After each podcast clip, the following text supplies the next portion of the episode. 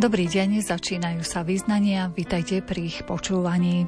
Dozviete sa, že nedávno vznikla asociácia, ktorá združuje API konzultantov, teda ľudí, ktorí sa venujú včelým produktom pri podpore zdravia a imunity človeka. Ďalej sa dozviete o pastorácii v slovensko-maďarských farnostiach, o činnosti Košickej ekumény, aj o rôznych výročiach, ktoré si pripomínajú košickí evanelici. Historikov a tých, ktorí radi pátrajú po faktoch o našej minulosti, by sme chceli potešiť reportážou z Malej slávnosti, ktorá sa uskutočnila pri príležitosti obnovenia archívu Košickej arcidiecézy. Na príprave relácie spolupracujú hudobný redaktor Jakub Akurátny, majster zvuku Jaroslav Fabian a redaktorka Mária Čigášová. Želáme vám nerušené počúvanie. Toto je láska len pre vás, toto svetlo, ktoré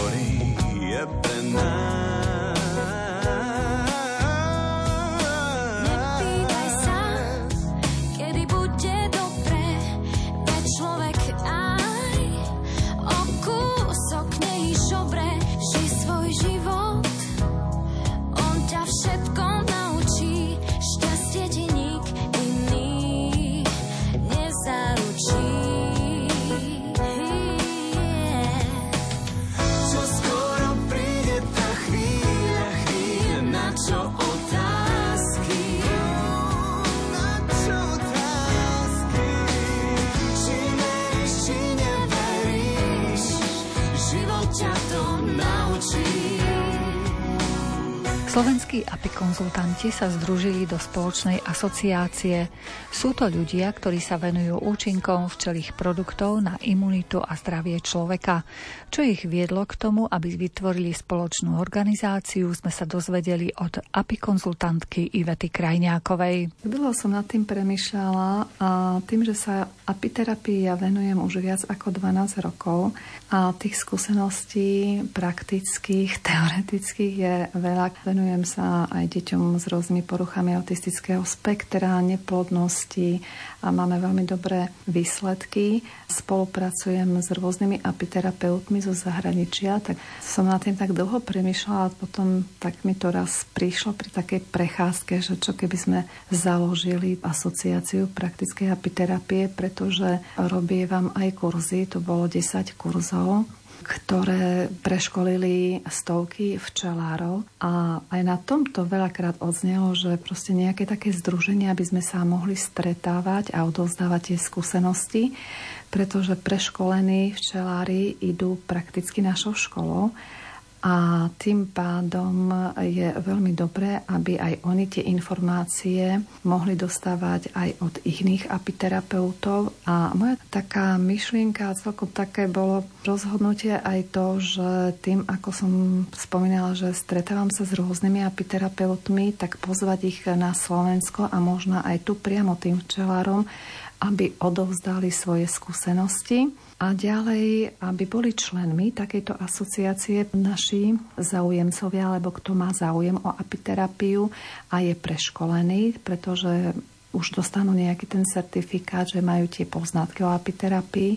No a takto možno spoločne by sme mohli tú apiterapiu dostať viac do povedomia medzi ľudí, na tú širokú verejnosť aby možno každý si trošku možno tak zamyslel sám nad sebou a popremýšľal, že to zdravie je najdôležitejšie v živote a je tak blízko nás, len ho treba chytiť a tie včeličky nám podávajú tú pomocnú ruku. To je taký dar, med, peľ, všetky tie včelie produkty a preto len vedieť, ako to užívať a možno aj preto bola tá myšlienka a verím, že najbližšie stretnutie, keď už je to založené, zorganizujeme konferenciu, kde by sme sa stretli. Slúbili mi apiterapeuti z Ukrajiny, že prídu, slúbili mi z Litvy, že prídu a zo Srbska, takže uvidíme, ako sa to podarali, ale už keď je na svete už máme asociáciu, tak verím, že budeme to šíriť a posúvať medzi ľudí a budeme mať veľmi širokú tú základňu našich členov, aby konzultantov, lebo apiterapeuti sú lekári. A kto sa bude môcť stať členom vašej asociácie? Takto sme aj nad tým premýšľali, že tí, čo sú preškolení, takže máme už, ako som spovedala, stovky preškolených, tak uvidíme, že kto by mal záujem sa ešte nejak preškoliť tak vstúpi do nášho rádu za člena a tam by dostával tie všetky informácie z apiterapie. Apiterapia stále ide do popredia, takže tak ako som spomínala možno vo vašich reláciách, že pred šiestimi rokmi sa učili v škole o šiestich produktoch na Slovensku, hovorím na Slovensku, ktoré patria do apiterapie a teraz ich máme 12, tak verím, že ešte stále bude viac a viac.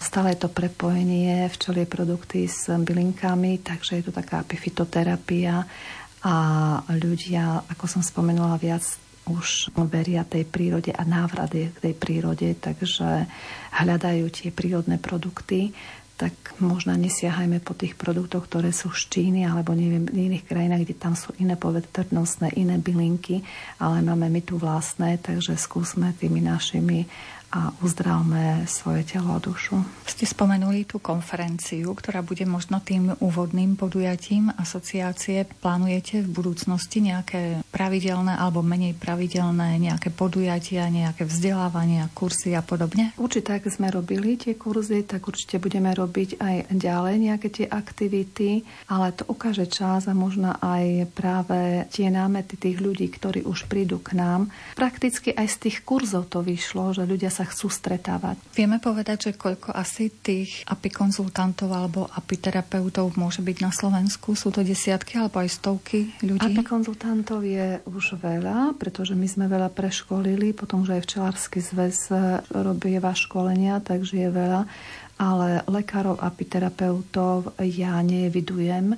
Zatiaľ bol len doktor Košlik tu nás Košic, ktorý sa venoval apiterapii a ďalších lekárov apiterapeutov zatiaľ nemám to povedomie, aby boli. Je pravda, že školy na apiterapiu na Slovensku nie sú. Potrebujú vycestovať do zahraničia. Ja som sa učila apiterapiu v Rusku a na Ukrajine, potom sa učila v Rumunsku Takže to bola moja škola, teraz viem, že niekde aj v Slovensku sa dá učiť. Ja neviem, ešte v ktorých štátoch by sa to dalo. Veľmi boli by sme radi, keby aj lekári k nám prichádzali, pretože v dnešnej dobe ľudia veľmi veria lekárom, aj keď ja odporúčam nejaký včelý produkt, tak stále povedia, že oni to ešte prekonzultujú s lekárom, ale lekár nepozná tieto produkty. Na školách sa to neučí, oni nemajú žiadne nejaké semináre o tom, aby mali informácie o tom, majú len o tých pacientov. Takže si myslím, že bolo by dobre, keby aj na Slovensku boli lekári a možno aj školy vyučovali také základy apiterapie a semináre pre lekárov. To by bolo veľmi dobré. Tam, kde sú moje korene, rajom tú zem nazveme. Tam, kde štíty mohutnia, kde stojí tatier hora ozrutná, kde biely a čierny vár splýva, keď sa do Dunaja díva tam rozpoznám svoju hrudu, tam osud je i plač môjho ľudu. Mama, otec, za všetko vám ďakujeme, že v žilách mám vaše korene a krv, čo vo mne drieme, je korením tejto zeme. Sľubujem, nikdy nezabudneme, že v žilách mám vaše korene a krv, čo vo mne drieme, je korením tejto zeme. Tam rodnú reč krásou nazveme, v nej človeče máš svoje ľúbenie, kde striehnú orly tatranské a dvom záleží na láske, kde pastieri pod nebom líhajú, kde fujári po horách hrávajú. Tam sú moje korene, kde zdieľam radosť i bolenie. Mama, otec, za všetko vám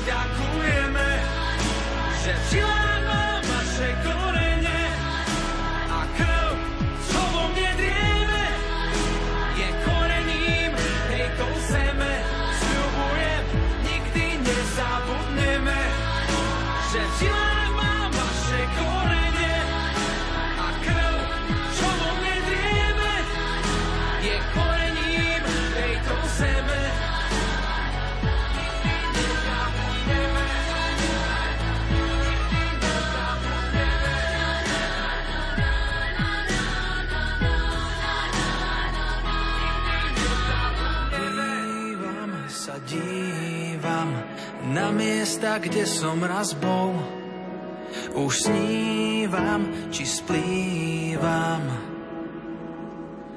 Odetý farbami hôr, mama, otec, za všetko vám ďakujeme, že v žilách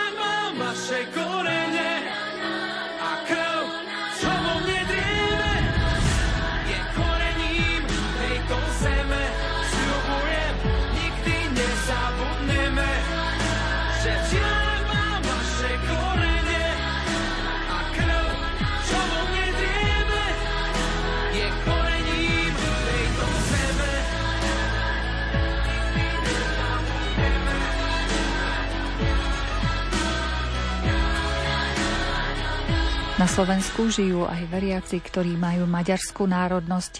Ich duchovnému vedeniu sa venujú kňazi, ktorí vedia po maďarsky. Aké výzvy prináša so sebou pôsobenie duchovných v takýchto farnostiach?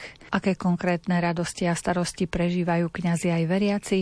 To sa dozvieme od biskupského vikára pre zmiešané slovensko-maďarské farnosti, pastoráciu Rómov a misijné diela Košickej arcidiecézy Zoltána Pástora.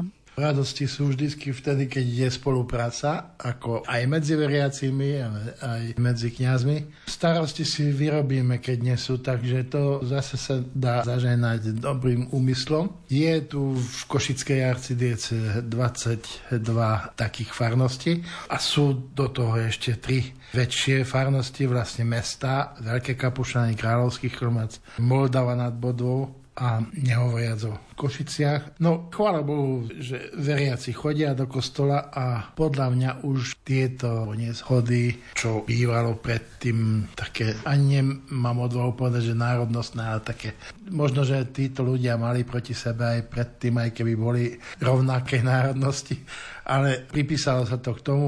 Fakt je, v tomto smere sa dobre spolupracuje a kňazstvo je mladšieho veku, takže priemerný vek máme nízky, takže už len robiť a pýtať požehnanie. Tam, kde žije aj maďarské obyvateľstvo, tak sa usilujete mať kňaza, ktorý ovláda ten jazyk maďarský? Áno, to, každopádne je to schodnejšia cesta, lebo nemusí každý rozumieť. Hoci bežne rozpráva na pracovisku alebo v zamestnaní po slovensky, alebo keď ide volá čo nakupovať, tak toľko ovláda. Ale modlitby a liturgiu, predsa je to ľahšie alebo bližšie, keď tomu rozumie, alebo tak ako sa naučil od rodičov. Je to také prirodzené prostredie pre nich aj s tým maďarským jazykom Áno, v podstate. áno. A vlastne vidieť to aj na vyučovaní náboženstva, alebo pri prvoprijímajúcich detí, alebo pri birmovke. Ja si myslím, že my povolanie preto máme pomenej, lebo na Birmovke nepočujú iba jedno slovo, možno, že príjmi Ducha Svetého, alebo, a dnešná mládež to nie je tak, že ide potom si vyhľadať, že aha, čo to povedal, alebo aj keď rozumie, možno, že vedia anglicky, vedia francúzsky, vedia nemecky, aj po slovensky vedia, ale predsa nevolí si ani angličtinu na toto, že by počúval duchovné reči alebo duchovné myšlienky. Tak asi tomu takto by sme mali pristupovať, ale tak, že nie sú až také veľké neschody, že by sme hovorili o problémoch. To je také prirodzené, že keď sú na tomto území aj ľudia maďarskej národnosti, že si chcú pestovať vlastne aj ten národný jazyk. Isté, že tu sa narodili. Keby sa tu pristahovali, tak by určite by sa utiahli ako menšina, ale tu sa narodili. Oni sú doma všetci sú doma, takže prečo by to mali popierať alebo nejako trpieť kvôli tomu alebo ťahať za kratšie, že sme v maďarskej národnosti.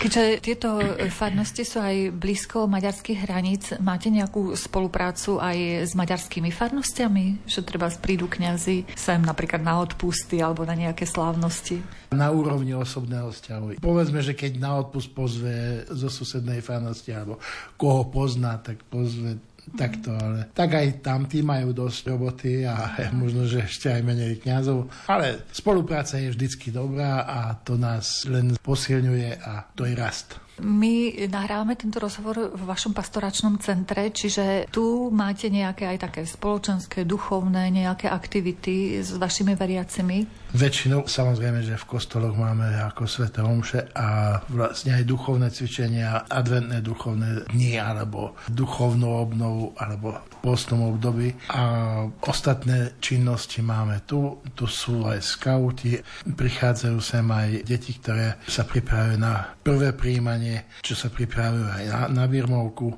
Máme tu prednášky každý druhý týždeň. Má to taký názov, že siločiari, a to sú siločiari Ducha Svetého, takže o aktuálnych problémach.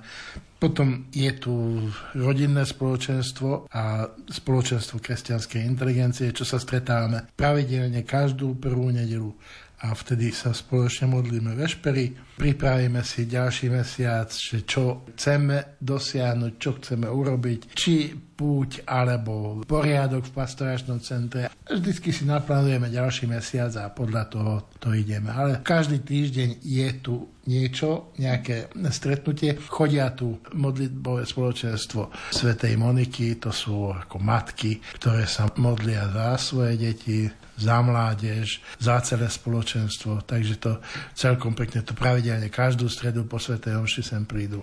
Potom v advente je tu deviatnik, že hľadá nocľah alebo útulok Svetá rodina, ale tu k tej Svetej rodine od prvej adventnej večere prichádzajú sem rodiny a spoločne sa modlia pred Betlémom. A takže až do 24. do 4. večera, alebo pred polnočnou si odložíme to súsošie Svetej rodiny a ideme do Betléma. Možno naši poslucháči si pamätajú, že my ako Rádio Lumen Lumen sme boli takým mediálnym partnerom vášho cezhraničného projektu, kedy sme sa presne v týchto priestoroch s vami stretli aj s hostiami z Maďarska. Ja mám na to veľmi pekné spomienky, hoci to bolo pre mňa osobne ťažké obdobie, lebo to bolo treba správy prekladať z jednej reči do druhej a som to robil a byť pripravený každý týždeň na tie hlavné správy pri zamestnaní alebo popri práci, to nie je medlízať, ale fakt teraz si na to spomínam, takže to bolo veľmi dobré a plodné obdobie a tiež by to dal pán Boh, že sme ešte mohli takto spolupracovať a ja si myslím, že to bolo osožné aj pre poslucháčov alebo pre obe strany. Pretože sme prinášali informácie aj v maďarskom, ano. aj v slovenskom jazyku. Áno, áno. A niečo podobné neplánujete v blízkej budúcnosti? Ja som bol vtedy pozvaný ako tretí partner, ale veľmi rád by som sa zúčastnil. Keď volá, čo sa vyskytne, určite to neodmietnem. Keď sa niečo ponúkne. Takže Neodmietnem to. Sami neinicializujete nejaké takéto cezhraničné aktivity, či vlastne máte dosť svojej pastoračnej práce? Robili sme posledné roky, tri projekty máme za sebou. a vlastne dosť ťažko to úradne ide. My to odpracujeme a sú z toho sklamaní. Jednak mal som jeden projekt s mladými, fakt všetko do toho vložili, veľmi nás to spojilo, tá práca, ale nič iné z toho nemáme, čo bolo prislúbené, alebo kvôli čomu sme to robili. Ešte to nie je vyplatené, takže ľudia nemajú chuť. Ja môžem iniciovať, ale takto zasa už dneska každý robí za niečo, to nie je, že lípneme na matérii, ale keď vloží do toho niečo, tak chce za to dostať nielen potlesk a pochvalu. Niekedy tie byrokratické prekážky sú ano. obrovské. Áno, sú z toho sklamaní ľudia. Hovorím, že tri projekty máme za sebou, nie sú ani jeden poriadne dokončený. Čo vás čaká napríklad do konca roka ešte ako spoločenstvo maďarských veriacich?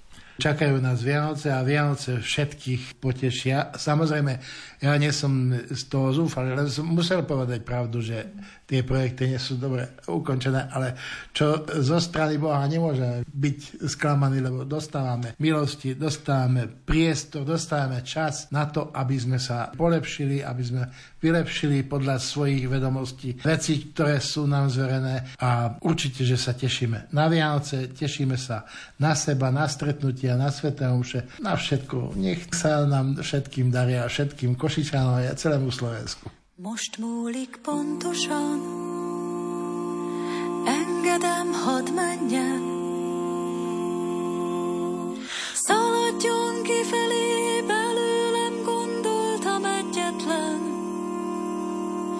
Nem vagy itt jó helyen, nem vagy való nekem. Villámlik mennydörög, ez tényleg szerelem.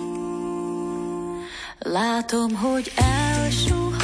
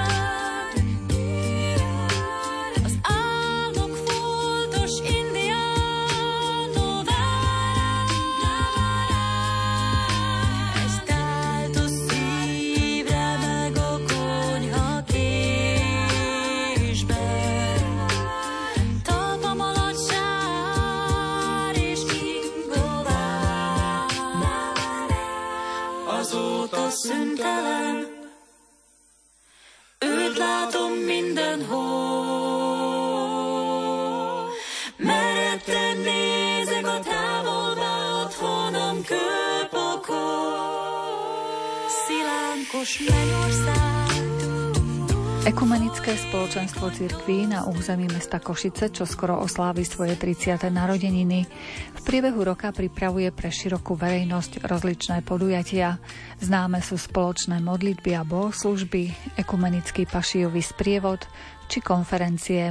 S moderátorom Košickej ekumény, evanilickým kňazom Dušanom Havrilom sme zhodnotili, čo priniesol rok 2023. Naše aktivity ekumenického spoločenstva majú svoj stabilný Eramet aj termínovo, aj obsahovo.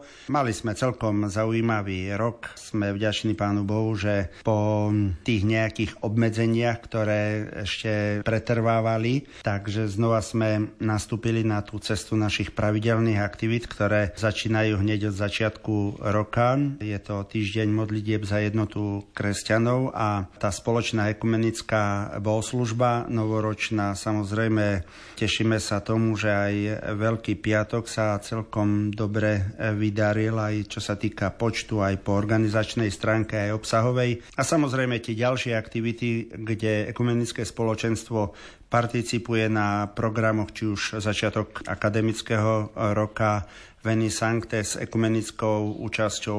Mali sme ekumenické poďakovanie za úrody zeme a v rámci tých iných ešte aktivít nás čaká na začiatku adventu jedno stretnutie, adventný večer slova a hudby.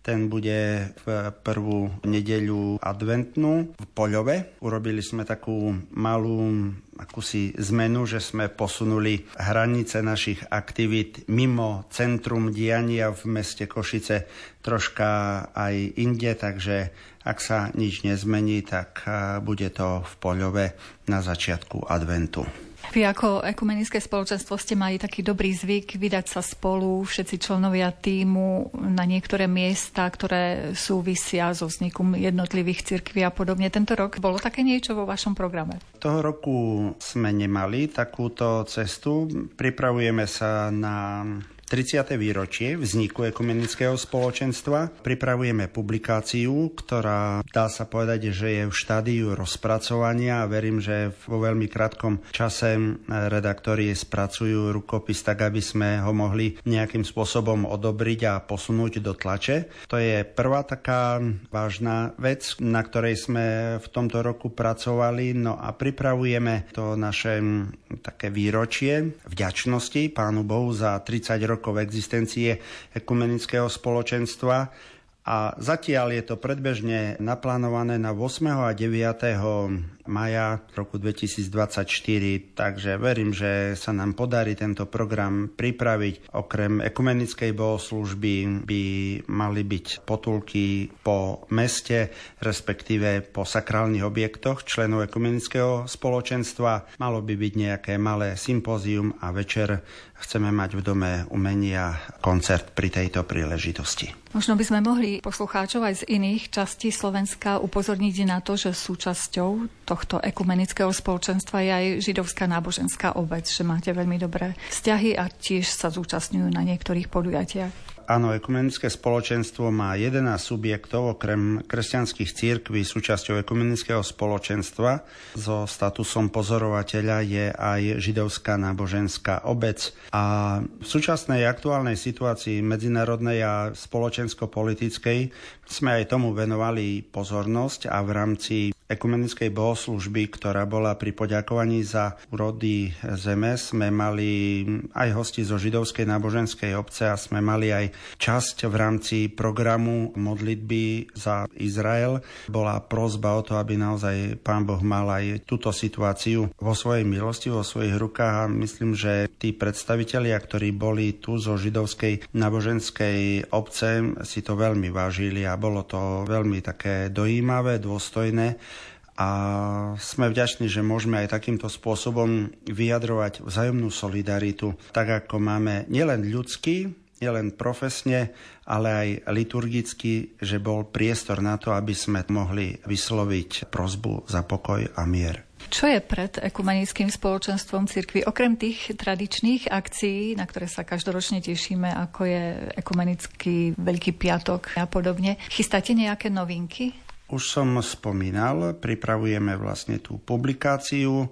Určite by sme chceli sa vrátiť k tým našim cestám. Rozprávali sme o tom, že Mali sme pravidelne návštevu na Ukrajinu, myslím, že 5 krát po sebe, 5 ročníkov alebo 6 dokonca bolo tých návštev na Ukrajine, komunikácia s ich ekumenickým hnutím, ktoré tam je. Tak verím, že sa nám tieto cesty do budúcnosti podaria. Možno, že zopakujeme niektoré, ktoré sme už absolvovali a po nejakom čase, viac či menej rokov znova tieto cesty zopakujeme a si pripomenieme dôležitosť tej misie, ktorú konáme ako církvy a náboženské spoločnosti v tomto svete. Sme takými komunio viatorum, spoločenstvo putníkov, ktorí v tomto svete môžu vydávať pekné svedectvo o sociálnom bratstve a o vzájomnom rešpekte a úcte a že môžeme ísť spolu do nových dní s tým, že vieme byť solidárni, vieme navzájom sa podporovať, vieme byť tolerantní, vieme sa rešpektovať a môžeme tak tvoriť veci, ktoré prinášajú radosť nielen nám osobne, ale verím, že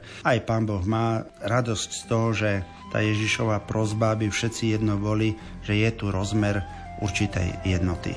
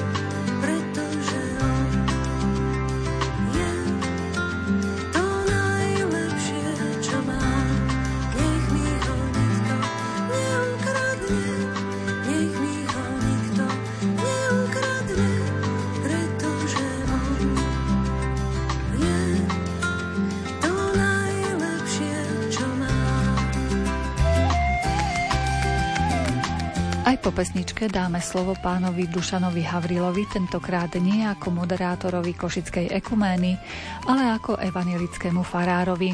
Dozvedeli sme sa od neho, že evanielická cirkev augsburského vyznania v Košiciach si pripomína okrúhle výročia svojich dvoch škôlok a jedného gymnázia na území mesta.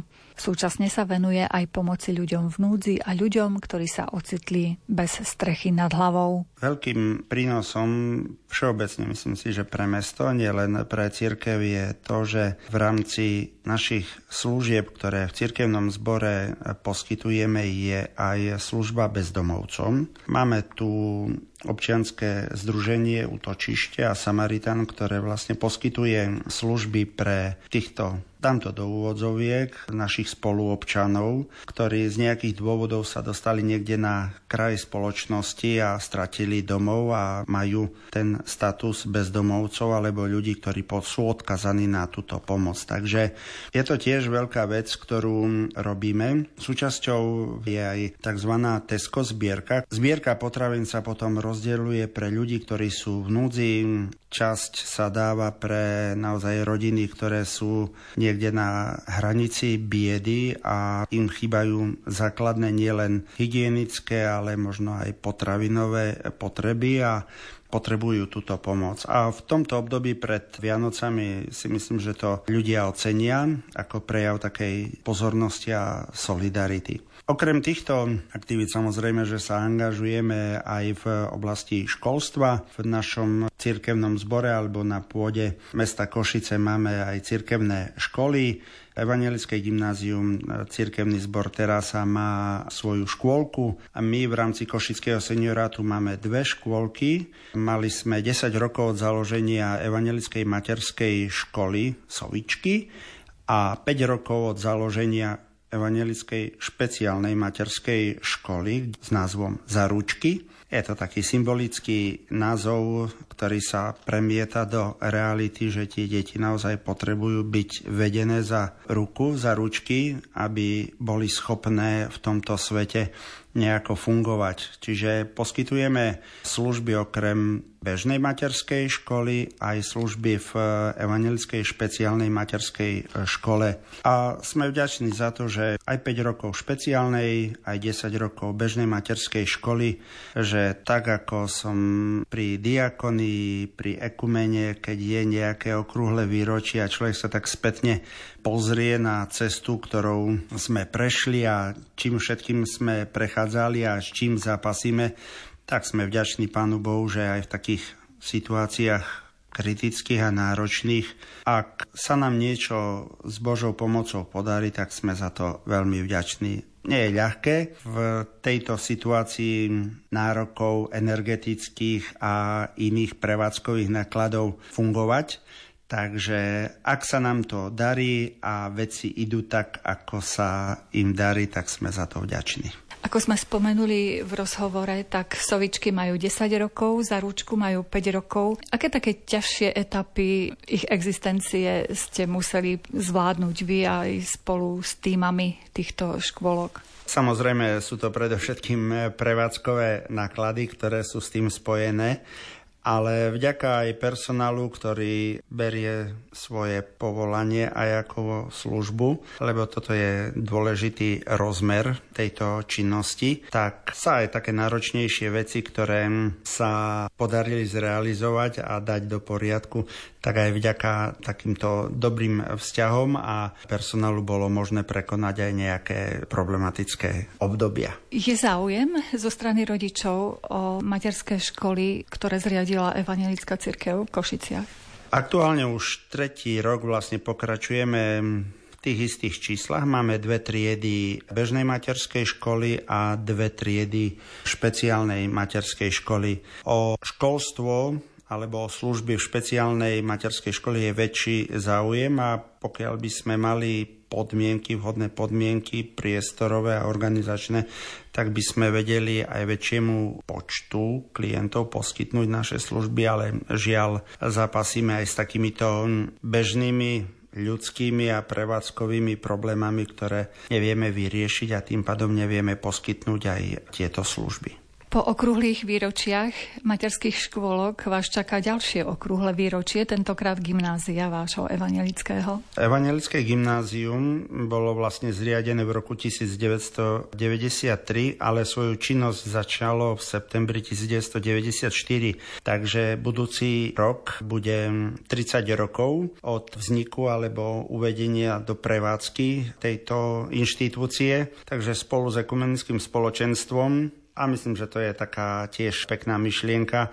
nakoľko aj keď je to bilingválne, ale sú tam študenti aj zamestnanci z rôznych e, církví a náboženských spoločností, takže je v tom tiež taká pekná symbolika. Budú nejaké oslavy, alebo nejako si tak oficiálnejšie pripomeniete 30 rokov existencie gymnázia? Pokiaľ viem, tak určite sa pripravujú nejaké aktivity pri tomto okrúhlom výročí vzniku Evangelického Katolického gymnázia a verím, že to aj nové vedenie, aj personál pripravia čo najlepšie, aby to bolo naozaj také úctihodné pri tejto príležitosti 30. výročia začatia činnosti Evangelického gymnázia Jana Amosa Komenského. Študenti gymnázia sa nevenujú len učeniu, ale aj takej umeleckejšej oblasti, majú svoj vlastný zbor. Gymnázium má aj spevokol Chorus Comenianus pod vedením Alenky Čajkovej. Tento zbor tiež má svoje aktivity a verím, že aj pri tej príležitosti toho 30. výročia vzniku Evangelického gymnázia bude na programe participovať. Spevokol sa toho roku zúčastnil na takom turne, zmenila sa lokalita z Makarskej, bol spevokol na Krku, vystupoval v Krtskej katedrále a myslím, že to bolo tiež jedno impozantné vystúpenie a pekná prezentácia nielen evangelického gymnázia, ale aj mesta Košice a vôbec Slovenska. Nezostaneme len pri študentskom zbore, vy máte ešte jeden Pri evangelickom cirkevnom zbore pod vedením Emilie Gálovej funguje spevokol Chválospev. Ten vystupuje väčšinou v rámci cirkevného zboru, respektíve seniorátu a ak dostaneme pozvanie aj do iných cirkevných zborov alebo pre nejaké príležitosti, tak radi poslúžime. Tento spevokol bude mať tiež svoje vystúpenie, také svojím spôsobom také hodnotenie vždy po roku. Robíme vystúpenie spevokolu s nejakými hostiami a spevokol Chorus Comenianus bude mať koncert 17. decembra Chorus Comenianus o 17. v Evangelickom kostole na Mlínskej ulici a náš zborový spevokol Chválospev bude mať vystúpenie 7. januára 2024 o 16. hodine. Srdečne pozývame. Našimi hostiami bude spevokol z cirkevného zboru z Marhane, jednak spevokol dospelých a jednak majú aj detský spevokol, takže bude to vystúpenie troch spevokolov toho 7. januára 2024. Da pacem Domine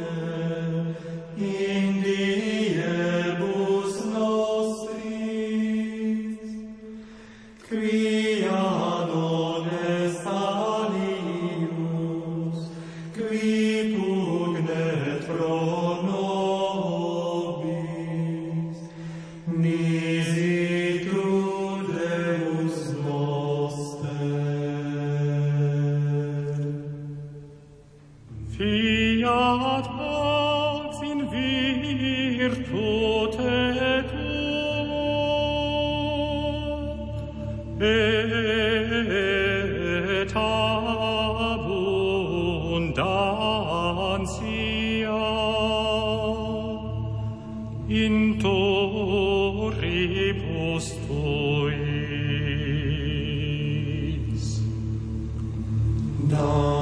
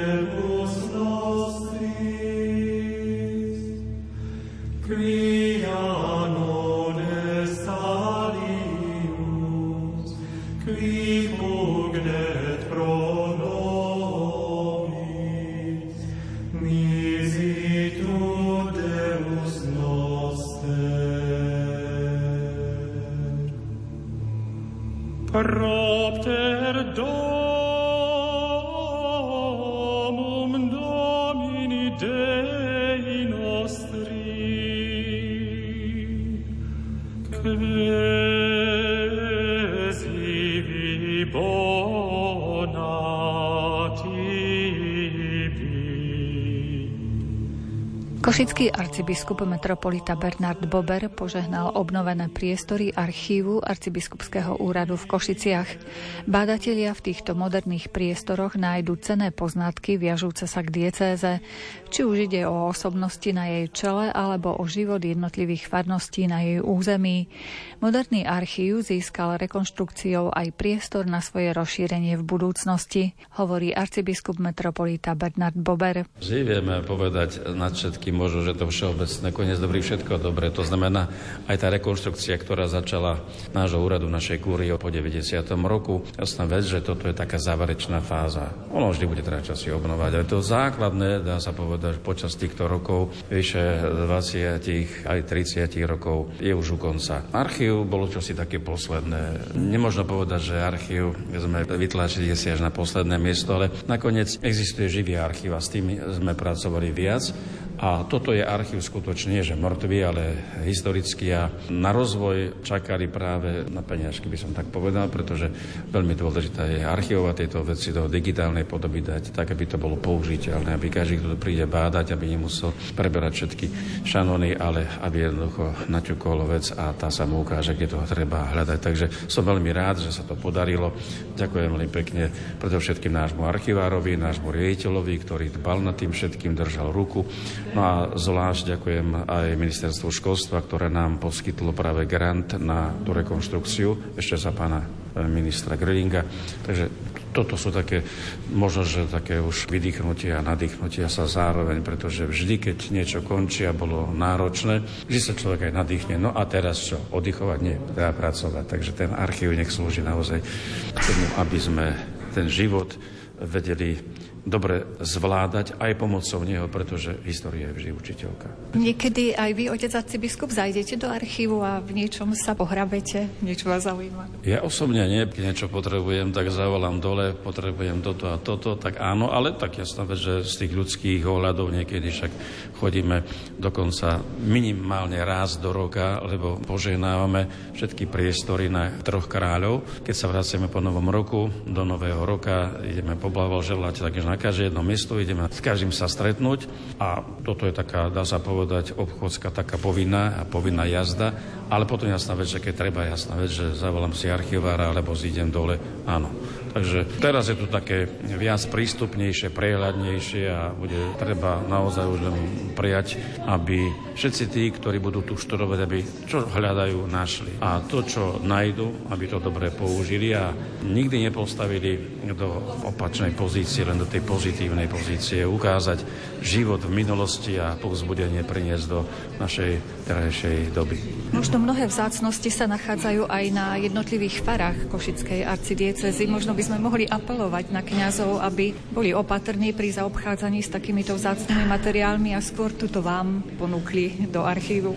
Je to pravda, jasná vec, že veľa vecí sa istotne potratilo nielen u nás, ale aj na jednotlivých našich farnostiach, pretože veľa rekonštrukcií bola. Pri rekonštrukcii, pri stiahovaní vždy je to také neopatrné, niekedy možno, že hrubé zaobchádzanie nielen s knihami, ale aj s archiváliami. Ale určité archiválie, ktoré máme podchytené, aj počas totality sa kontrolovali, takže toto je istotne zachránené, len tam nebolo treba ďalej bádať ešte. To bude možno, že ďalšia etapa, úloha archivára, archívu nášho, aby sme vstúpili do priestorov farnosti.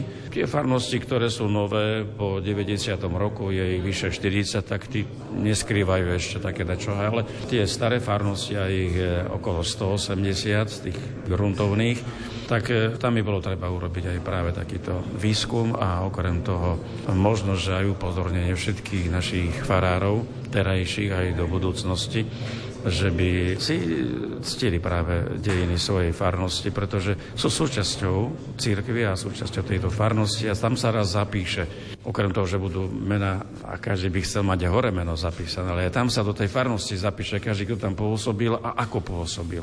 A nielen to, ale či uchoval určité dedictvo a či zveľaďoval nielen tie veci terajšieho času, ale či zachoval tie veci, lebo darmo, no. Nie sme dnešní a ani církev nevznikla teraz, ale má svoje dejiny, a už len to, keď vyše 200 rokov máme presne na budúci rok bude 220 rokov od vzniku našej samostatnej košickej diecezy a teraz už arcidiecezy, tak sa to patrí, aby sme v tej histórii tak trošku aj my prispeli, takže nech Boh dá, aby sme zachránili to, čo sa zachrániť ešte dá a to zachránené používali.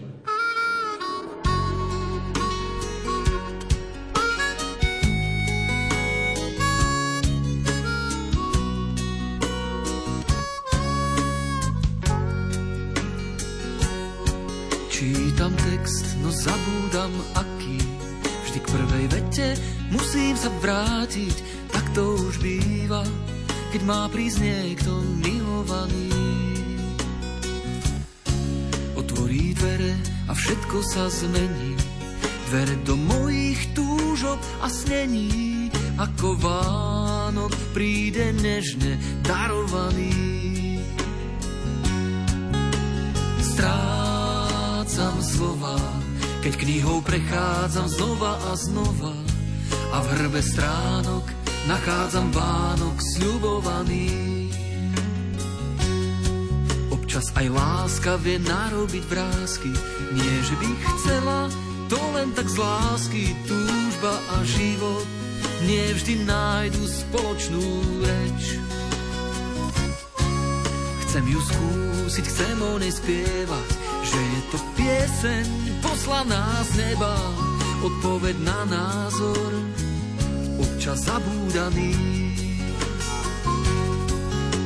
Strácam slova, keď knihou prechádzam znova a znova a v hrbe stránok nachádzam Vánok sľubovaný.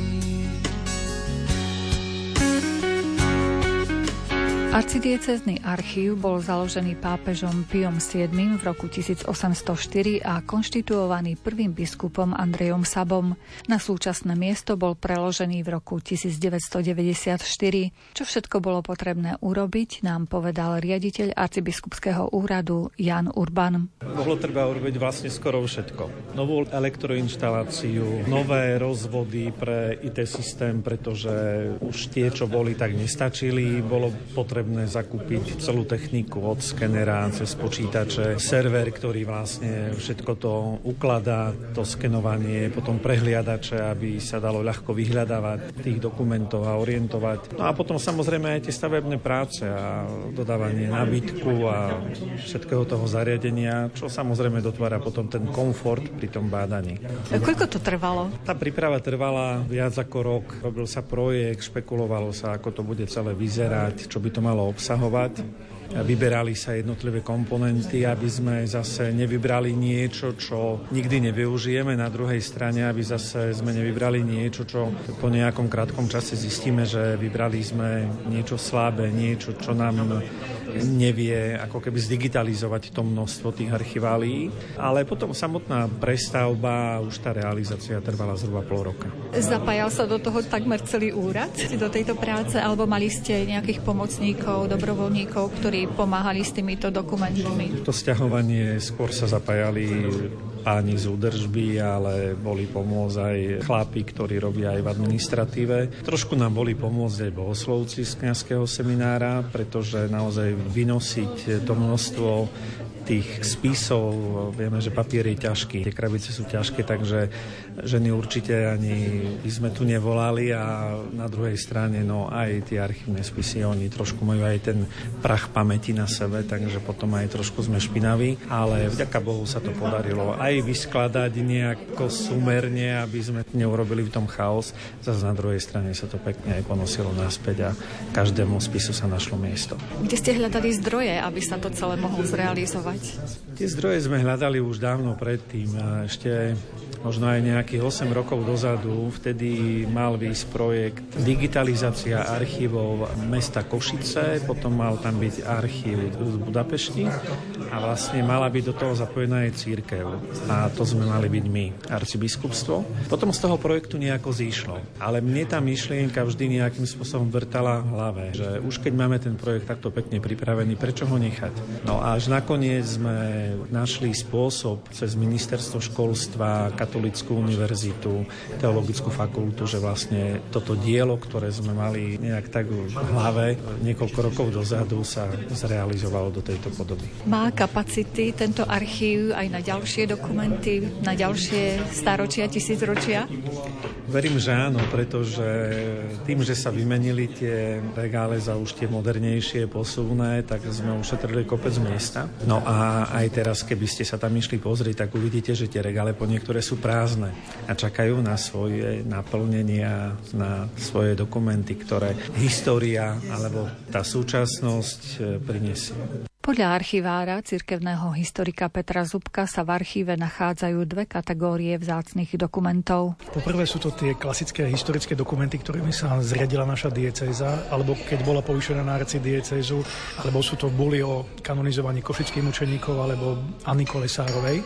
A potom sú to také dokumenty, ktoré na prvý pohľad nevyčnevajú nejak zradu, sú na obyčajných papieroch písacím strojom alebo rukou napísané. A to sú také vety zo života, ktoré vás chytajú za srdce.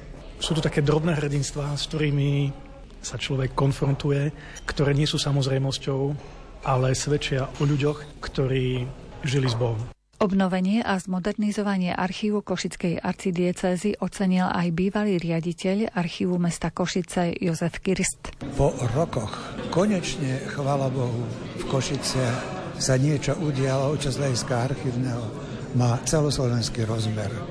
Kus práce, kus krásy a vyzerá to tak, že archív bude o chvíľočku k dispozícii verejnosti. Takéto veci sa dejú raz za 100 rokov a keď sa pozrieme v Košiciach od roku 1804, odkedy tu archív vzniká, tak je to snáď najdôležitejšia úprava prerobenie archívu tak, aby bol k dispozícii tej našej súčasnej a dokonca budúcej spoločnosti. Sice mali ste len chvíľočku na prezretie tohto archívu. Už vás niečo zaujalo v tom, čo stojí za štúdium? Čo stojí za štúdium? Ťažko povedať. Ten archív je príliš bohatý na to, aby človek na krátke takéto obliadnutie vedel vec posúdiť.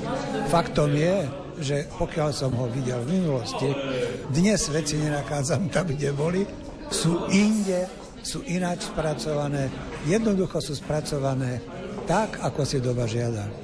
Obnovenému archívu sa potešil aj dekan Teologickej fakulty Katolíckej univerzity v Ružomberku Radoslav Lojan. Má veľkú radosť, pretože tento projekt bol realizovaný práve cez Teologickú fakultu a to s tým účelom, aby naši študenti mali dostupnosť k badaniam, aby mohli robiť históriu domu, teda farnosti, diecezy, aby mohli o čom písať bakalárske, magisterské práce a doktorské práce. Bez prístupu k prameňom a skutočne k originálom sa dnes nedá robiť vedecké bádanie. A fakulta má poskytovať kvalitných absolventov, ktorí pracovali s prameňmi, tak potom kde inde, ak nie v archíve. Máme veľmi dobrú spoluprácu s oblastným archívom mesta Košice, štátnym archívom, ale chýbal nám práve tento kontakt a prepojenie na diecezný archív, keďže mnohí naši absolventi sú z teologickej fakulty a Košickej arcidiecezy, tak práve toto nám trošku absentovalo v posledných rokoch. Takže my vlastne naplňame svoj dlhodobý zámer, ktorý máme aj v rámci spolupráce s Košickou arcidiecezou. Ponúkate túto možnosť možnosť aj zahraničným študentom, ktorí by chceli v našom archíve tiež pátrať? Určite áno, pretože ten plán je pripravený nielen pre našich študentov, ale aj pre zahraničných študentov. Samozrejme sú k tomu disponovaní aj ľudia, ktorí budú venovať čas týmto konkrétne ľuďom bádaniam a bádateľom a pochopiteľne pramenie mnohé sú maďarské, napríklad tu v tomto archíve, nehovoria z latinské, čiže bude treba k ním konkrétne aj jazykové zručnosti, ale sme otvorení samozrejme aj pre zahraničných študentov. Čo vy si tak najviac vážite, že máme v tomto našom košickom dieceznom archíve? Určite to, čo tu aj zaznelo, mnoho tých perál konkrétne z toho duchovného dedičstva diecezy, ale ešte viac si vážim aj to, že je tu možnosť mapovania jednotlivých farností a osobností v tých farnostiach. Dnes nám chýbajú osobnosti, a to nie len na úrovni úrovni národnej, ale aj na úrovni cirkevnej. A v archíve sa skývajú perly, o ktorých sme aj dnes počuli na prezentácii, ktoré ja verím, naši študenti budú práve objavovať, aby čo si ponúkli aj dnešnému svetu alebo svojim spolužiakom, kolegom, kamarátom. A je tu záver relácie. Ešte raz si ju môžete vypočuť v repríze v sobotu o 14. hodine alebo z nášho rozhlasového archívu. Lúčia sa s vami Jakub Akurátny, Jaroslav Fabiána, Mária Čigášová. Ďakujeme vám za pozornosť a želáme vám pekný deň. Verím, že nebo vidieť sa dá, nie len keď stojím na zemi, nie len keď letím nad oblakmi. Viem, že kto si kroky mi stráži, nie len keď zdolávam prekážky, nie len keď prosím a kladiem otázky, tebe verím.